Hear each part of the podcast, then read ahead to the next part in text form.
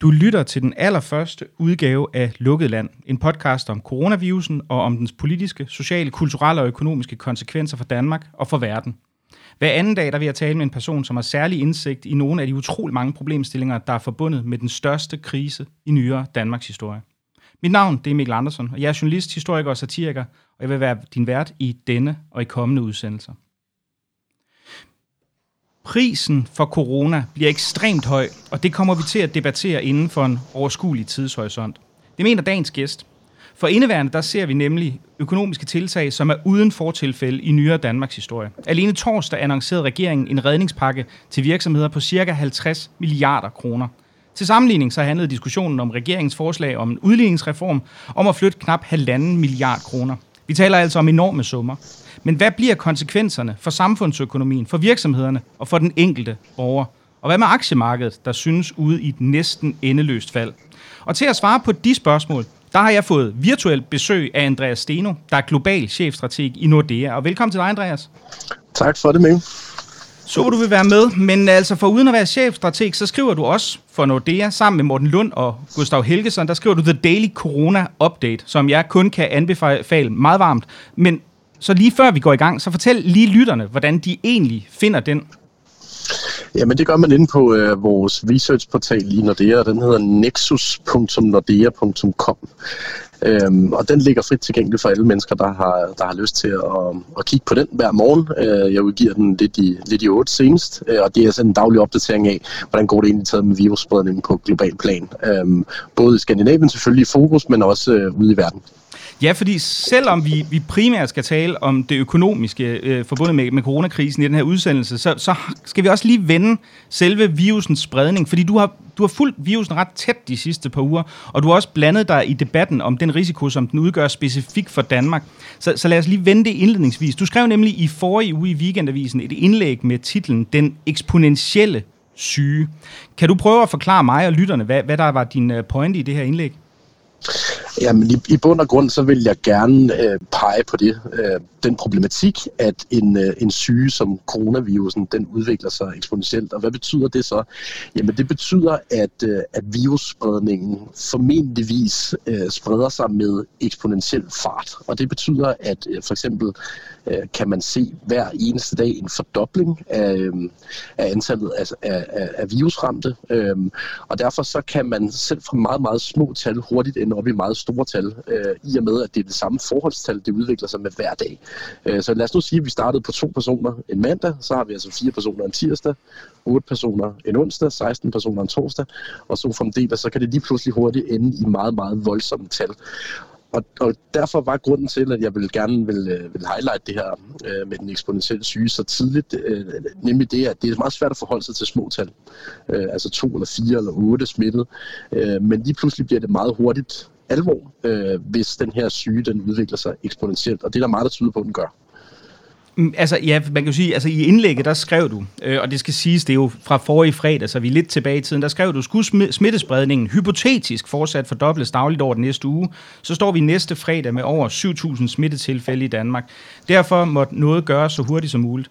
Det er jo et værd at bemærke, at Danmarks smitteacceleration var blandt de aller værste i verden, kun, kun overgået af Norge. Men, men nu står vi jo så i, i, i fredag næste uge. Øh, og man kan jo sige, at vi ved jo faktisk ikke, hvor mange, hvor mange smittede der er, for det er man jo holdt op med at teste, og det kan vi også vende her lige om lidt. Men, ja. men man kan jo sige, at, at det vi har set på tallene på sygehusvæsenet, hvor mange der er indlagt, og det er jo noget, som jeg tror relativt mange har, har et, et skarpt blik på lige nu, jamen der taler vi om omkring 160 indlagte, knap 160. Vi snakker 37 på intensivafdelinger, altså i optagende stund, og det er fredag eftermiddag, øh, og hvis jeg husker rigtigt, 32 i, i respirator. Og, og de tallene, særligt for dem, der er på intensiv og dem, der er i respirator, det ligner mere det, vi kan kalde en lineær udvikling, altså hvor, vi, hvor der bliver lagt det samme tal til hver eneste dag, og ikke så meget en eksponentiel udvikling. Så det er vel meget godt, eller hvad? Ja, altså det har udviklet sig lidt bedre, end jeg havde frygtet for en uge siden. Det, det vil jeg godt indrømme til at starte med. Uh, men vi skal stadigvæk huske på, at, at da vi stod sidst fredag, så var alle de tal, du nævner her med indlagte og folk i respirator, det var jo på nul. Uh, så der er trods alt sket meget på bare syv døgn. Øhm, men øhm, hvis det havde udviklet sig eksponentielt, så havde det set værre ud, end det gør nu. Øh, så, så der er noget, der tyder på, at, at nogle af de tiltag, vi har gjort, faktisk har virket til at tage den værste acceleration ud af den her smitte i Danmark. Øh, men igen, når vi kigger på antal tilfælde i Danmark, så vil jeg stadigvæk gætte på, at 7.000 var lavt sat, som jeg skrev i fredags. Øh, vi ved det ikke, men øh, der er jo et, et meget, meget øh, betydeligt mørketal, fordi vi i bund og grund ikke forsøger at teste bredt. Ja, og det er jo, man kan, altså en af de, de ting, som, som der slog mig, som, som øh, jeg vil ikke, det er måske lidt malplaceret at bruge i den her kontekst, men lidt surrealistisk, det var øh, Statens Serum Institut, der så vidt jeg husker i går var ude at sige, at de vurderede smittetallet mellem øh, 9.000 og 90.000, og det er jo et, lad os kalde det et, et, et meget bredt spektrum øh, af, hvad for en øh, situation, som vi står over for indeværende. Øhm, men altså, jeg, jeg tænker på, for indeværende, så ser vi vel et, et forskudt billede af, de mennesker, altså de mennesker, der bliver indlagt på hospitalerne nu, de er vel smittet for lang tid siden, eller hvordan? Ja, ja, det må de være. Altså, det, vi taler jo om op til 14 dages øh, inkubationstid, ikke? så, så øh, vi ved stadigvæk ikke, om den her øh, eksponentielle fart er overstået. Øh, og vores datagrundlag er alt, alt for sparsomt til at, at, at sige, at det er den øh, nu. Altså, det, vi, det ved vi ikke, øh, for at være øh, helt upfront. Det ved vi simpelthen ikke. Nej. Ja man, man kan sige, at vi kan i hvert fald se nogle kurver, der, der ser virkelig slemme ud i, i udlandet. Altså når du, når du sidder og kigger ud over sådan det brede globale landskab, hvad er det så for nogle lande, man ligesom skal holde, holde øje med og være ængstelig for eller øh, øh, øh bange for udviklingen i?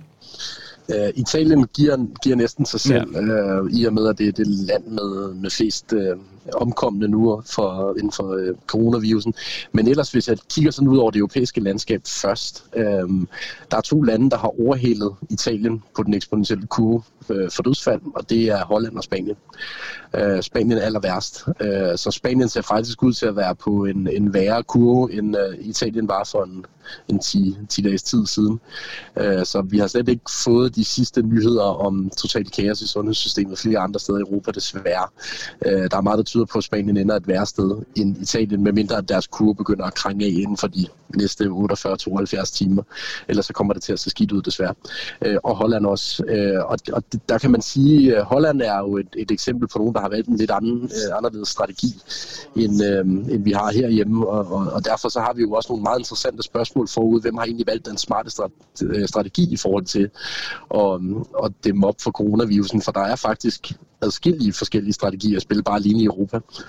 Prøv, prøv at redegøre for, for nogle af de forskellige strategier, øh, som vi har set være i spil, øh, bare sådan kort og helt overordnet.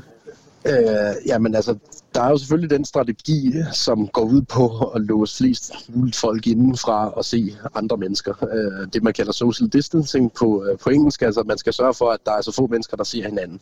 Øh, for hvis man ikke ser hinanden, så kan man heller ikke videregive et virus, da det kræver, at man er inden for et par meters afstand af, af hinanden. Øh, og der vil vel, vi vel i nærheden af at nærme os noget i den retning i Danmark, øh, til trods for, at vi stadigvæk har tilladt en stor procentdel af befolkningen at, øh, at gå udenfor, øh, fordi der trods alt er kritiske funktioner, der skal varetages, øh, og der er også en privat sektor, som man ikke ønsker at lukke helt ned og, og så videre. Øh, Holland ligger mere i retning af det, man vil kalde en mitigationsstrategi. Øh, så det vil egentlig sige, at de har ikke øh, lukket landet ned på samme måde, som vi har set i, øh, i Danmark. Øh, Storbritannien er et andet eksempel på, på et land, der forfølger samme strategi. Men i stedet for vælger man at forsøge at ligesom inddæmme smitteaccelerationen ved at tage nogle forholdsregler, men ellers så gør man sådan set, som man plejer, hvis jeg skal skære det lidt firkantet ud. Øhm, så, så der er stor forskel på, om man fuldstændig øh, forsøger at undgå social øh, aktivitet, eller om man kun forsøger at nedbringe det. Man kan vel sige, hvis vi skal se på nogle af de, de lande, hvor der ser ud til at have været i hvert fald nogen succes med at få, få, få, få lukket ned for smittespredningen, jamen så ser det ud til at være Kina, Hongkong, Taiwan øh, og, og i særdeleshed Sydkorea, som altid bliver fremhævet som, som det her store eksempel. Det skal dog siges i jeres opdatering i morges, der sagde, at der kunne være tegn på, på øget smittespredning igen. Men de forfølger jo en radikalt anderledes strategi, end, end det vi øh, gør i Europa. Kan du prøve at forklare lidt om det? Ja, men det, det, er, jo, det er jo langt mere vidtrækkende, end, øh, end hvad vi turde gå øh, forløb i Europa. Øh, for at give sådan et meget håndgribeligt eksempel, øh, vi har øh, en afdeling i Singapore, øh, og i bund og grund så det, de har gjort i Singapore, det er, at for hver en, en bygning, man kan gå ind i, så står der en, en myndighedsperson, der tager din temperatur, afspritter øh, hænder øh, og så videre. Øh, og hvis du har bare de mindste sygdomstegn, så bliver du sendt hjem, øh, din telefon bliver overvåget, og du skal øh, svare, øh, når folk banker, eller for folk fra myndighederne banker på din dør fem gange om dagen. Hvis ikke du gør det, så ryger du i bund og grund i isolationsfængsling. Den type remedier har vi selvfølgelig ikke mulighed for at benytte os af i, i Danmark. Øh, det andet, de har gjort, er også, at de har testet i endnu højere grad, end vi har her i, øh, i Norden. Øh, Sydkorea er et godt eksempel på en, en meget, meget bred teststrategi, øh, hvilket selvfølgelig også gør det nemmere for almindelige mennesker at tage de rette, rette forholdsregler. Hvis alle danskere vidste, om de var smittet eller ej, øh, så tror jeg faktisk, at vi vil få en væsentlig mere effektiv øh, inddæmning af, af smittespredningen. Øh, det er klart, at hvis man ved, at man er covid-19-smittet, så er det de færreste mennesker, der kunne finde på at udsætte andre for faren for at blive øh, smittet videre. Øh, men som det er nu, render der formentlig en masse smittebærer rundt i det danske samfund, som ikke ved det. Øh, og derfor så øh, er den der meget, meget vidtrækkende teststrategi øh, måske det, det skarpeste våben, øh, Sydkorea har frem. Men, men, men det var jo noget, som vi valgte at forlade øh, den strategi, den, så vidt jeg husker, den 11. eller 12. marts, altså for, for, for, for ja. ja jeg har været lidt over en uge siden, ikke? Øhm, og altså, det, det ved jeg, jeg, jeg tænker lidt på, det er sådan min egen ting, det er, det bliver meget svært umiddelbart, når vi, når, vi, når, vi, når vi blander to ting. På den ene side går vi væk fra en, en opsporingsstrategi, og på den samme tid så indfører vi øget social distancering. Altså, det bliver, ja. vel, det bliver vel umiddelbart, tænker jeg, at se, når, vi, når vi begynder at se tallene for, for, for, for, for både indlagte og intensive patienter, så bliver det jo meget svært at se, hvad, hvad de egentlig skyldes, og, og hvis der er et eventuelt fald eller en stigning, jamen hvad er det så, der, hvad, hvad er det så af tingene, der forårsager det? Ja, det bliver et meget mudret billede. Øh, og nu er jeg jo jeg er statistisk af, af baggrund, at, at det bliver ekstremt svært at sige, hvad der kommer for hvad. Øh, så så det, det, det undrer mig egentlig også lidt med den her strategi, at man ikke har forsøgt at fokusere det mere, sådan så man i bedre grad har haft mulighed for, når vi kommer 10 dage frem, og rent faktisk analysere, hvorfor udviklingen er gået, som den er gået. Fordi det bliver helt, helt vildt besværligt at sige noget fornuftigt om i Danmark, øh, med den strategi, vi har valgt. Altså bare for at tage øh, øh tallene, når du efterspørger dem her på antal testet i Danmark. Den 11. marts, øh, det var kort tid før, at Mette Frederiksen gik på, øh, på pressekonferencen, og ligesom indførte de her øh, øgede, skærpede regler omkring øh, social distancering. Der havde vi 873 tests i Danmark i går havde vi 1377, så vi har øget det en lille smule, men i mellemtiden har vi for eksempel 14. marts været helt nede på omkring næsten 5 eller kun 500 tests. Så til at starte med, efter at Mette Frederiksen indførte de her sociale distanceringsregler, der gik vi faktisk ned i antal tests per dag. Øh, og jeg tror faktisk, at hvis man skal være lidt praktisk, så handler det meget om, at vores kapacitet har været presset. Altså, vi har simpelthen ikke haft mulighed for at teste flere. Øh, ganske, ganske enkelt rent praktisk. Ja, altså et, et af de øh, indlæg, som, som jeg tror, de fleste har, har set øh, på nettet, sådan folk, der beskæftiger sig mere eller mindre nørdet med det her, det er et indlæg af den øh, amerikanske IT-virksomhedsejer. Han hedder Thomas Pueo, og han har skrevet, han skrev et indlæg, der hedder Coronavirus, Why You Must Act Now, der kom for nogle dage siden. Han har så fulgt op øh, med, og grundlæggende set kan jeg lige opsummere, der var hans pointe, at det at indføre sådan relativt øh, udstrakt social distancering var det, man skulle sørge for at gøre. Der var forskellige andre pointer, det er et meget langt indlæg. Men han har så fulgt op med et indlæg, der hedder The, The Hammer and the Dance, øh, som jeg ved, du også har læst. Kan, ja. du, prøve, kan du prøve at, at redegøre for, øh, øh hvad, hvad det egentlig er for nogle, nogle pointer, som han kommer med på baggrund af et, et, et ret omfattende analytisk materiale? Vi skal selvfølgelig lige sige, det vil jeg lige gøre klart for lytterne, at vi er hverken mig eller Andreas eller øh, Thomas Bueo, vi er biologer eller epidemiologer, vi sidder udelukkende og kigger på de offentligt tilgængelige tal og forsøger at se på, hvad man kan se ud fra det, så er det forbeholdt taget. Men, men med det, når det er sagt, hvad, hvad, hvad tænker du så om det, han, han fremlægger? Jamen, jeg, jeg synes faktisk, at hvis man skal sætte en overskrift på det, så er det jo, at han mener, at vi skal købe os tid. Øhm, og den måde, man køber sig tid på i den her situation, det er jo faktisk lidt eller det, vi så i, i, øhm, i Wuhan-provinsen også, at, at man sørger for øh, maksimal grad af social distancering, øh, man sørger for at, altså, i princippet at jage alle kendte tilfælde øh, ned, så det vil sige, at man har jo også en sporingsstrategi stadigvæk sammen med sin øh, sociale distanceringsstrategi. Og i mellemtiden skal man bruge den tid til at forberede sig på det, der kommer efter. Øh, fordi man kan selvfølgelig ikke lukke et land for evigt. Øh, det tror jeg sådan set også, at Thomas han, øh, han konkluderer i det her indlæg, at det er ikke en realistisk strategi at holde noget lukket i 3, 4, 5, 6 måneder. Øh, så, så hak ud for det, det, det kommer ikke til at ske i Danmark heller.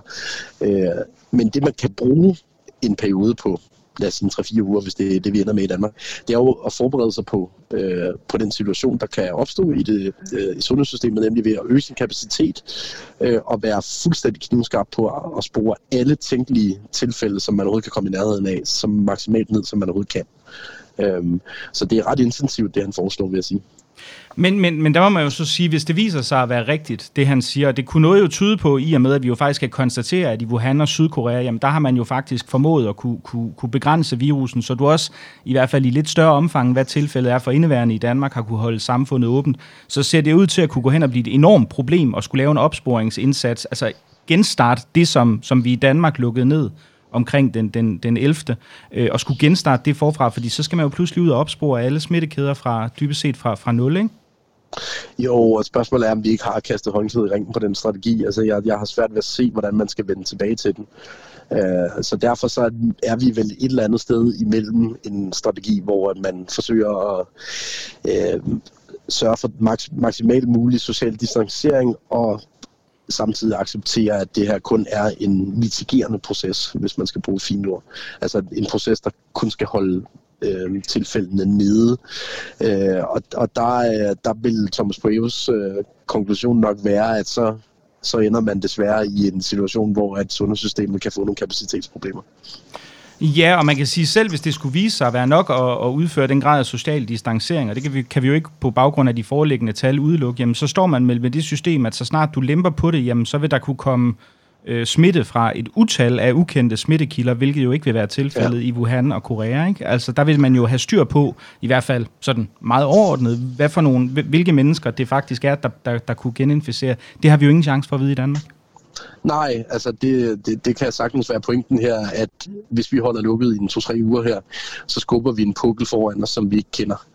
Øhm, og det, det er meget muligt, at det er tilfældet. Altså hvis vi rent faktisk effektivt får lukket ned for smittekæderne ved at bede folk om ikke at se hinanden, så kan der stadigvæk være smittekæder internt i nogle øh, familier og lignende, som gør, at, øh, lige snart man bliver lukket ud på gaden igen, så kan smitteaccelerationen øh, genaccelerere. Øh, så så det, øh, det, det er desværre helt klart en mulighed, at vi vi rent faktisk får løst problemet på en 2-3 ugers sigt, men vi ikke får løst det på 3 måneders sigt på den øh, strategi, vi har valgt. Ja, men det vil jo så få ret omfattende økonomiske konsekvenser. Det vender, vender vi tilbage til. Jeg kunne godt tænke mig at spørge dig, bare som, som privatperson, ikke som repræsentant for, for din arbejdsplads eller noget som helst andet. Altså, når du ser på den strategi, der er blevet anlagt i Danmark, hvad tænker du så? Uh, altså i virkeligheden har jeg jo uh, faktisk slået på trummen for, at, at man skulle gå mere uh, om så gribende til værks. Øh, men jeg vil stadigvæk sige, at jeg er ret tilfreds med den, relativt til hvad jeg ser andet sted i Europa. Øh, det var egentlig også lidt konklusionen på mit indlæg i fredags. Altså i en eksponentiel smitte, så tæller hver en time, øh, fordi at ting kan fordobles for eksempel øh, på dagsbasis. Og der har vi faktisk reageret ret omfattende ret tidligt i Danmark. Øh, det, så det synes jeg faktisk, Mette Frederiksen skal have ros for. Øh, svenskerne er langsommere, hollænderne er langsommere, for at bare nævne et par eksempler. Så der er også lande, som vi normalt vil sammenligne os med, der har været noget, øh, hængt noget mere i bremsen, end vi har. Ja, du, du afslutter dit, uh, dit, dit indlæg med at skrive, at det, det er på sin plads at fremhæve, at Mette Frederiksens administration har rykket hurtigere end de virusinddæmmende, med de, på de virusinddæmmende tiltag end for eksempel vores naboer i Sverige, Norge og Tyskland, og derfor skal der lyde Mette Frederiksen et, et dybfølt og eksponentielt tak. Øhm, og det er jo så sagt videre herfra. Men jeg tænker, måske var det et oplagt øh, sted at springe videre til at se lidt mere på, hvad, hvad det sådan økonomisk kommer til at betyde. Og der, der kunne jeg godt tænke mig, fordi jeg ved, forbavsende lidt om, om økonomi. Jeg var sproglig student, og jeg, kan, jeg er ikke øh, særlig belev, øh, ud i, i bare det at, at lægge tal sammen, og aktiemarkederne er fuldstændig sort snak for mig. Så, så hvis, hvis du sådan skal prøve for, for den forudsætningsløse lytter, og i det her tilfælde også mig, at prøve at forklare, hvad det er for en situation, vi økonomisk står i, først i Danmark, og derefter internationalt. Kan du prøve at sætte nogle ord på det, jeg prøve at forklare det? Ja, men, men sådan helt kort sagt, den uge, vi har haft øh, de sidste syv dage, det har vi simpelthen ikke noget historisk fortilfælde for. Altså, at, at, at man vælger at lukke øh, i hvert fald dele af en økonomi politisk øh, i mange lande på én gang. Det er fuldstændig uhørt øhm, og uden fortilfælde. Så, så øh, alene det, at, at man rent faktisk i bund og grund vælger at stoppe produktionen, øh, som det jo er, øh, eller i hvert fald delvis stoppe produktionen, det har vi virkelig ikke ret mange tilfælde af i historien. Og derfor så øh, får vi for eksempel også bare på en uge som den her nogle arbejdsløshedstal ind rundt omkring fra i verden, som er uden historisk fortilfælde på en syv-dages basis. Øh, det, øh, hvis vi skal tage Norge som et eksempel, så har der været øh, over 150.000 tilmeldinger til arbejdsløshedskøen i den her uge. Øh, det er aldrig nogensinde set før. Det, vi skal huske på, at Norge har en befolkning på lidt over 5 millioner. Øh, I USA lugter det af, at den her uge har givet et sted mellem 2 og 3 millioner arbejdsløse. Øhm, den, den hidtidige rekord øh, var omkring 670.000 på en uge øh, tilbage i oliekrisen i 1982. Øh, så det er helt, helt uvirkelige tal at sidde og kigge på i min rolle. Øh, jeg har faktisk aldrig set noget lignende for at være helt andet.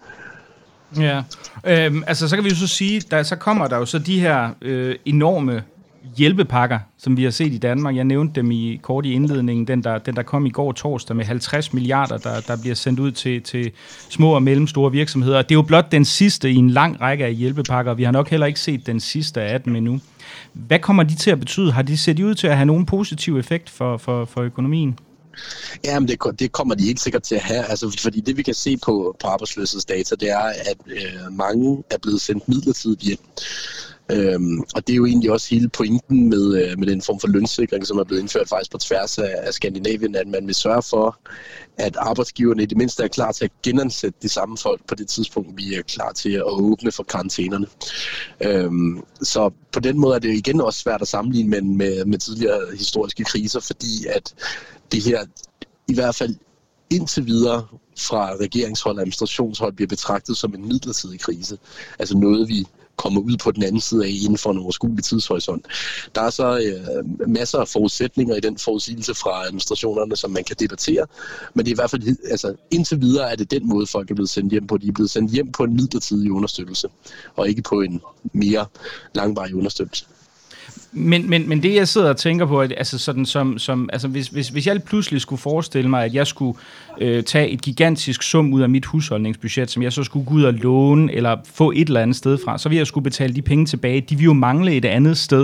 Det er jo sådan en intuitiv forestilling, jeg tror, mange mennesker har. Jeg tror, ja. det hænger lidt anderledes sammen i, et, i, i sådan et, et nationalregnskab som det danske. Kan du prøve at forklare, hvad det er, der er forskellen her? Jo, men altså, øh, først og fremmest, når vi har set, hvad vi har på, øh, på aktiemarkedet over de sidste to-tre uger med fald på 30-40 procent øh, af aktiemarkedets værdi, så går det selvfølgelig ud over dem, der ejer kapitalen. Øh, så grundlæggende, når flybranchen bliver sat i stå, når hotelbranchen bliver sat i stå, når restaurationsbranchen bliver sat i stå, så betyder det, at formuen hos dem, der ejer selskaberne, den falder med 30, 40, 50 procent, og hvad har set indtil videre. Øhm, så det er egentlig kapitalejerne, der er dem, der er blevet først ramt. Så er næste bølge nu her jo, at kapitalejerne bliver nødt til at reagere på situationen og sende lønmodtagerne hjem. Øhm, så det er egentlig den rækkefølge ting, der sker. Kapitalejerne er blevet ramt først, nu bliver lønmodtagerne ramt, fordi at, at øh, indtjeningsudsigterne ser for ringe ud over det næste øh, stykke tid. Øhm, og når så at, at lønmodtagerne øh, desværre øh, i, i et vist omfang bliver sendt hjem nu, desværre i et stort omfang, så, øh, så er det jo, at vi begynder at få effekterne øh, over i andre markeder, såsom boligmarkedet, øh, hvor at det nok er, er svært at være øh, rigtig optimistisk på vegne af det de næste seks måneder, på grund af, at, at der er så meget usikkerhed omkring, hvilken, hvilken øh, horisont vi overhovedet har på for de her øh, tiltag løftet igen. Så der er sådan en eller anden kæde af begivenheder, som ligesom udfolder sig, når man får sådan en krise sat i gang. Men, men jeg tænker mere på, hvad, hvad altså det, det er sådan samfundsøkonomisk. De her enorme summer, der bliver pumpet ud i, øh, i, i, i økonomien lige for indeværende. Altså kan, kan Danmark på en eller anden måde lånefinansiere dem? Hvor, hvor kommer de fra? Vil det betyde, at arbejdsløshedsunderstøttelsen eller forskellige andre velfærdsstatslige øh, goder, de på, på længere sigt skal skæres? Eller har vi råd til det af forskellige øh, mere overordnede økonomiske grunde? Ja, altså der er ikke nogen grund til at frygte for, at vi ikke har råd til det her på den helt korte bane. Øhm, det, der sker, når, når den her type kriseberedskab bliver sat i, i, i værks, det er, at den danske stat går ud og låner pengene af den private sektor. Øh, så den danske stat går simpelthen ud og udsteder nogle nye lån. Øh, dem er der selvfølgelig nogen, der skal købe, øh, og det vil typisk være for eksempel pensionskasser i Danmark eller lignende pengekasser. Øh, og der er stadigvæk midler derude, øh, også selvom at, øh, at aktiemarkederne er faldet. Så egentlig det, der sker, det er, at staten ender med at låne flere penge af den private sektor det, det, det er sådan det, det første skridt. Og staten kommer til at låne rigtig mange penge de næste måneder her. Øh, og de bliver jo øh, taget et sted fra i den private sektor. Men de skal vel betales tilbage på et tidspunkt? Ja, ja. Øh, men altså, hvis, jeg sige, hvis du så det, tager din internationale skæring, så er Danmark øh, et af de lande, der har den sundeste offentlige økonomi overhovedet. Så det er egentlig ikke noget, jeg rigtig bekymrer mig om. Okay. Altså selvfølgelig, hvis vi skal lukke landet ned længere, end hvad der allerede er meldt ud, så begynder det at, at løbe op. Øh, men, men, men det, der ligger på, altså på tegnebrættet lige nu, er ikke noget sådan større problem i en international skæring. Hvis vi nu vender blikket mod sådan den sidste store krise i vores levetid, det var jo, det var jo øh, hvad kan man sige, øh, krisen i 2008. Hvis, hvis man sammenligner de to, altså det vi oplever nu og det vi så i 2008, hvad er forskellen og lighederne så? Øh, jeg vil sige, at den store forskel er, at 2008 startede øh, som en krise i det finansielle system øh, hvor det her det starter øh, i bund og grund som en krise, i, øh, som er drevet af en nedlukning af, af økonomien på grund af en, af en politisk beslutning. Øh, og den store forskel på det, det er, at det vi ser nu, det er jo, at virksomheder ingen ordre får ind, øh, ingen efterspørgsel får ind, på grund af, at der er øh, totalt toget omkring udsigterne til, hvordan verden ser ud om et par måneder. Øh, der er ingen, der vælger at købe noget, der er ingen, der vælger at tage store beslutninger. Øh, hvem vil købe et stort hus lige nu? Hvem vil købe øh, en stor øh, bygningsordre af en virksomhed? Og sådan noget. Det, der, det er simpelthen ikke nogen, der kan tage de beslutninger lige nu, på grund af, at der er, er alt for øh, uklart omkring udsigterne. Øh, så derfor så bliver det her meget hurtigt mere en, en, en likviditetskrise. Altså de små og mellemstore virksomheder, som ikke får ordre ind, de får øh, hurtigt problemer med at kunne afregne deres, øh, deres regninger, deres husleje, deres lån osv.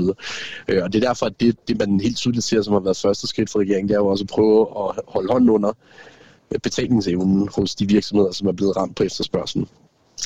Næste skridt kan være, hvis vi holder øh, økonomien lukket længe nok, at der opstår så store problemer for virksomheder med at betale deres lån og deres øh, husleje lignende, at vi ender i det, man vil kalde en kreditkrise. Altså at de lån, som er blevet udstedt fra den finansielle sektor til øh, andre øh, dele af økonomien, de begynder at øh, komme i problemer på grund af, at der ikke er nogen betalingsevne på den anden side af lånet.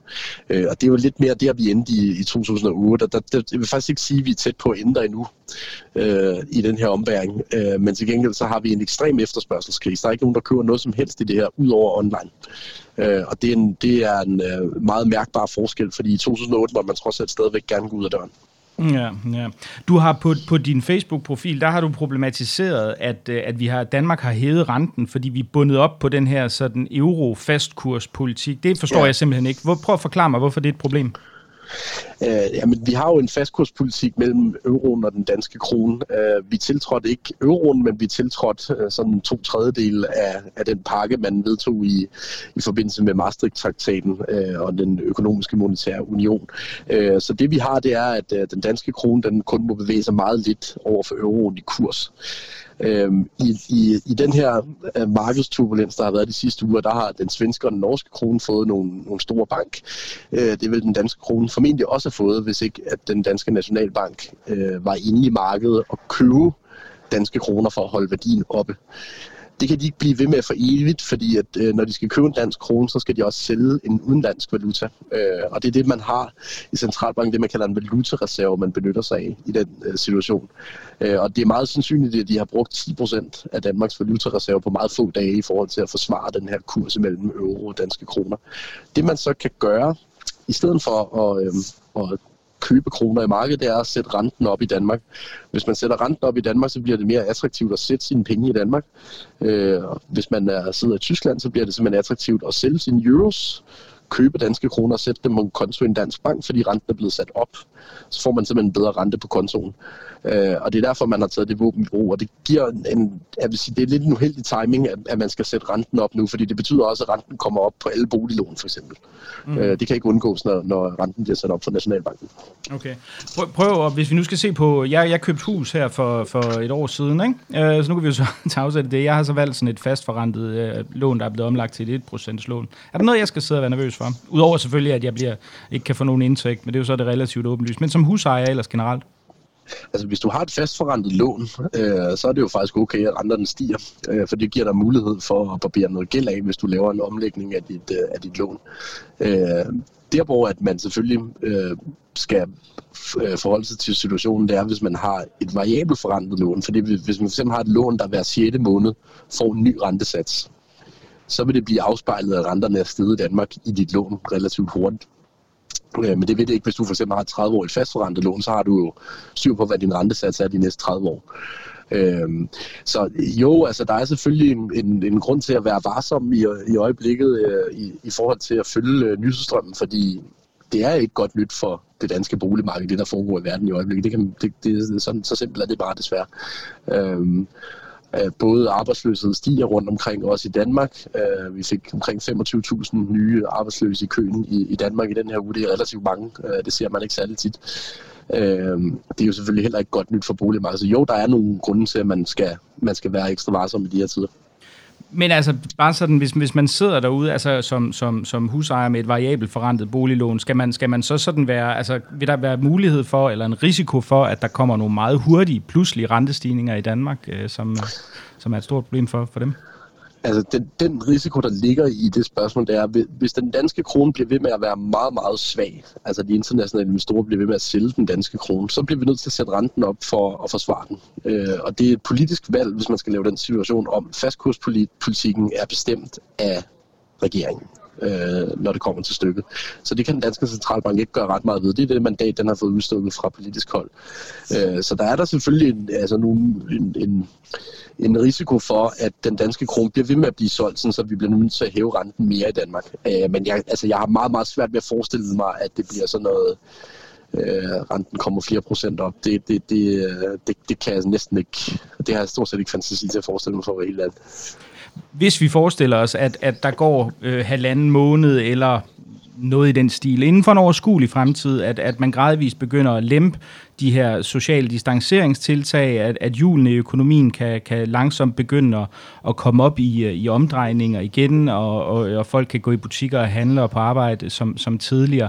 Altså, hvad vil, hvad, hvad, hvad vil sådan på den korte bane så være konsekvenserne for den almindelige forbruger øh, og borger i, i, i det scenarie? Øh, det, man, det man skal huske på, det er, at finansielle markeder, de kigger som udgangspunkt altid frem. Jeg er med på, at der er nogen, der kalder finansielle markeder hysteriske. Det kan man også godt argumentere for, at de er i, i, i, i perioder. Men finansielle markeder forsøger at kigge frem. Øh, så det mest positive, der kunne ske for de finansielle markeder, det er faktisk, at vi fik en eller anden indedato på, hvornår det her det stopper. Øh, jeg har også prøvet at sige til politikerne, at det bedste, man kunne forestille sig for økonomien og markederne nu, det ville være at sige, at vi laver en eller anden regelbaseret øh, tilgang til, hvornår vi åbner op for økonomien igen, baseret på, hvor mange indlæggelser der er, eller noget lignende. Altså, vi siger, at øh, hvis indlæggelserne ikke når over det her punkt, så begynder vi at åbne op igen. Øh, det vil økonomien kunne forholde sig til, det vil beslutningstager kunne forholde sig til. Øh, så det er et godt råd givet videre herfra. Men ellers, altså indtil vi får åbnet økonomien op igen, så er der ikke specielt meget positivt nyt at, at, at give til forbrugeren, desværre det man selvfølgelig kan sige, det er, at de fleste mennesker, øh, som i hvert fald beholder deres beskæftigelse, de vil ende med at få en frivillig ekstra opsparing i løbet af det her, fordi det er ganske enkelt næsten ikke er muligt at bruge øh, sine penge, øh, hvis man ellers overholder de karantæneregler, der er, der er sat. Øhm, så så øhm, ja, det, det er faktisk svært at give nogle rigtig gode positive nyheder de næste par uger her. Øhm, det er det altså så, så ser vi også en masse af de her meget store selskaber. Øh, SAS har fået en, en betydelig hjælpepakke, øh, og det kommer, der, vi kommer til sandsynligvis også til at se en del af dem. Men altså, er der nogle af de her store firmaer, som når vi engang kommer ud på den anden side, at, øh, at, at vi kommer til at se en radikalt ændret, forandret, for eksempel rejsemønster i, i verden? Altså vil man stadigvæk kunne, kunne om et par måneder købe en, øh, en, en billig flybillet til 300-400 kroner øh, til London, hvis det var det, man havde lyst til, hvis du skulle gætte? Øh, altså selvfølgelig er de her selskaber, som er tvunget i knæ, nu interesseret i at få deres efterspørgsel tilbage, så jeg er sådan set ikke så bange for, at prisen lige med det første bliver højere. Øh, men vi har jo for eksempel i flybranchen allerede set nogle konkurser, øh, og det typiske, der vil ske i, øh, i sådan en krise som den her, det er jo, at man får ryddet, eller man får ryddet noget af udbuddet af vejen. Øh, så det vil sige, at der bliver simpelthen færre virksomheder, til stede på markedet, når vi åbner på et tidspunkt. Øh, det er svært at sige, hvor mange, men det bliver i hvert fald færre, end det var før. Øh, så derfor vil der også være et mindre udbud af flyrejser, end der var før. Øh, og lad os nu antage, at vi øh, i går så en mirakuløst skulle ende med at have samme rejseløst, som vi havde i slutningen af 2019, lige snart at den her coronavirus er forbi, så bliver flybilletterne dyre. Øh, men jeg har svært ved, altså jeg har personligt svært ved, meget svært ved at forestille mig, at, at vi får samme rejseløst tilbage, sådan lige med det første. Øh, det, det, det her det er en begivenhed, som vil ændre os øh, for altid. Ikke bare for kort tid. Prøv, prøv at sætte på nogle flere ord på, i hvilke hensener du tænker, det vil ændre folk og folks vaner og rejsemønstre osv.? Jo, men jeg tror sådan meget, øh, og nu er vi ude i at tale det, man vil kalde behavioral economics, altså øh, den, det psykologiske aspekt af økonomiske øh, beslutninger. Øh, der er mange, der har oplevet i de seneste to-tre uger, øh, og også når vi kigger ind i det næste kvartal, situationer, hvor at de har booket øh, rejser til øh, feriemål eller forretningsmål, som de simpelthen ikke kan komme hen til. Øh, det, det har de fleste mennesker i endda nok også din generation, men min generation, Mikkel, det har vi, det har vi nærmest aldrig oplevet før. At, at blive forhindret i at tage et sted hen øh, på baggrund af en krise. Og jeg, jeg tror faktisk, det ender med at blive en væsentlig øjenåbner for, at man ikke bare sådan kaster flere, øh, flere forskellige tusind efter rejser til øh, alskens hjørner af verden, uden at have tænkt sig meget grundigt om, hvorvidt der er en risiko for, at man rent faktisk ender med ikke at kunne komme derhen. Øh, som jeg sagde, der er ingen der er ingen i min generation, der har oplevet at blive forhindret i at rejse steder hen. Mm. Det er der nu. Ja, ja. Ja, der kan man jo så sige, at det måske gør det en smule nemmere at nå det her 70% øh, CO2-reduktion inden 2030, hvis det, hvis det viser sig at blive konsekvensen af det. Så der er always a silver lining i den her scene. Men ja. nu kan man jo sige, at mange mennesker de sidder jo og kigger med, med frygt og bæven på, på deres pensionsopsparinger, som for mange vedkommende er placeret i aktier. Øhm, hvad, hvad skal man gøre som almindelig, øh, hvis man, hvis man nu er sådan en lille investor, som, som ikke har det igennem, altså som selv har, eller som, som selv har valgt at placere sin, sin, sin pensionsopsparing i aktier, som man nu ser blive stadig mere decimeret. Hvad, hvad, hvad er det, man skal gøre lige nu? Øh, jamen, altså, vi, har, vi har sagt, at man, man skal overveje at købe nogle flere obligationer, end man plejer at have. Øh, obligationer er jo lån udstedt af, af stater for eksempel, øh, som har en, sådan en, en, en høj sikkerhedsgrad, øh, fordi man ved, at staten skal nok stå der i, i morgen og om 14 dage om måned også. Øh, det kan det godt være, at det ikke ser så sexet ud, det afkast, man kan få i sådan noget, men det er fint at have nogle, øh, produkter i, i sin portefølje, som også øh, har en høj grad af sikkerhed i øjeblikket. Øh, så det er egentlig det, man kan gøre i det her. Øh, og ellers så, øh, hvis man har sin, øh, sin øh, pension igennem et pensionsselskab, så sidder der professionelle mennesker og håndterer det her, som prøver at gøre det bedst muligt, man kan i den her situation hvis man nu, jeg ved, der, der er nogen, der sikkert sidder og tænker, det kunne da være, det var et meget godt tidspunkt at gå ud og købe nogle aktier i. Vil du, øh, vil du sige, der var nogle selskaber, som man skulle overveje at sige, der skulle man placere sine penge i, fordi på sigt, der kommer det sandsynligvis til at, at gå op af igen? Jamen altså, øh, i, i bund og grund så er der rigtig mange selskaber, der er blevet meget billige, hvis man tror på, øh, hvad jeg siger, at det kan, altså, det kan lade sig gøre at holde et land lukket ret meget længere end 4 til seks uger. Øh, det har, jeg, jeg, jeg, jeg har så svært ved at overbevise mig selv om, at det er realistisk, at Danmark bliver holdt lukket mere end en gang efter påske eller noget af den stil. Og det er sådan set næsten uanset, hvad der sker på virusfronten fordi det er for dyrt at gøre andet. Øh, det, det vil være min logik, at, at det ender med at blive for dyrt. Øh, og det er ikke fordi, at jeg har, jeg har sådan set ikke nogen holdning til, hvor meget må det koste? Det, det synes jeg er et ekstremt svært etisk spørgsmål. Jeg kan sagtens forstå, at der er mange, der ønsker at bruge øh, et maksimalt antal øh, kroner på at forsøge at inddæmme den, den her situation. Det er helt forståeligt. Øh, sådan har jeg det egentlig også selv. Men jeg tror på et tidspunkt, det bliver for svært at holde økonomien i live, hvis man skal holde økonomien lukket i mange måneder. Øh, så der er jo nogle brancher, som vi har været inde på allerede, øh, som er tvunget i knæ af, at økonomien er lukket. Og den type brancher, brancher, kan sagtens få en, øh, en genoplivning, hvis vi ellers får lov at åbne økonomien op igen. Du, du, du skriver måske, kan vi lige tage det her afslutningsvis, som jeg, som jeg læste op i, i indledningen, der skriver du jo det her med, at prisen for corona kan blive ekstremt høj, og det kommer vi til at debattere inden for en overskuelig tidshorisont. Hvordan tænker du, vi kommer til at debattere det? Øh, jo, men altså, øh, det bliver, jeg ved ikke, om jeg vil kalde det nemt, men det er i hvert fald, det er i hvert fald til at, at regne ud, hvor mange milliarder, at den her krise ender med at koste. Øhm, og jeg vil formode, at det bliver en debat på et tidspunkt, var det pengene værd at lukke økonomien. Øhm, og, og så videre. Altså det, det, det, det bliver en debat, som vil blive taget. Øh, og, og igen, det er en exceptionelt svær diskussion. Øhm, men den bliver formentlig nemmere at tage, når vi er på den anden side af krisen. Øhm, og der vil jeg tro, at man får en, øh, en efterrationalisering omkring, der var noget, man kunne have gjort bedre. Øh, sådan, sådan bør det jo være. Øh, det, det er ekstremt svært at tage den diskussion, mens krisen pågår. Øh, så derfor så tror jeg stadig, at vi skal, altså, vi skal lede efter den her diskussion øh, i anden halvår måske af i år. Ja, altså man kan sige, der, der er jo en, en management-konsulent, der har et indlæg i Berlinsk i dag, så jeg, hvor han, hvor han anfører, eller hævder, det ved jeg ikke, om det er rigtigt eller ej, det, det kan andre regne efter, men at prisen for at redde et menneskeliv i den her situation kan være lige med det, det koster at bygge et supersygehus. Det, det, om det passer, ved jeg ikke, men der er naturligvis et trade-off i forhold til antal reddede år, man kan formode komme ud af den her krise, og så de økonomiske udgifter, der er på det. Men det er vel en, en lad os sige det pænt, øh, ret giftig diskussion, mildstalt. Ja, det er det. Øh, og igen, så, så, øh, så mener jeg i bund og grund, at det er et etisk og et politisk spørgsmål. Øhm, øh, jeg vil da for eksempel personligt være villig til at betale utrolig mange penge for, at min far undgik at dø af covid-19. Øh, han er en, en klart i risikozonen. Så derfor så synes jeg ikke, at det er nemt at sige, hvad er prisen, øh, der er rimelig. Det, det, det, det er meget, meget svært at definere, øh, men det vil helt klart blive sat til debat. Ja, jeg tænker også for, for egen regning, at det, det vil, jeg, jeg tror, det vil være meget svært som politiker at gå til valg på at, at sige, at jeg er villig til at acceptere af hensyn til økonomien, at nogle ældre medborgere vil kunne komme til på grund af overbelastning og ligge og dø på hospitalsgange af den her sygdom. Jeg, jeg, jeg tror, at den bliver svær at, at formulere på en, øh, på en politisk acceptabel måde.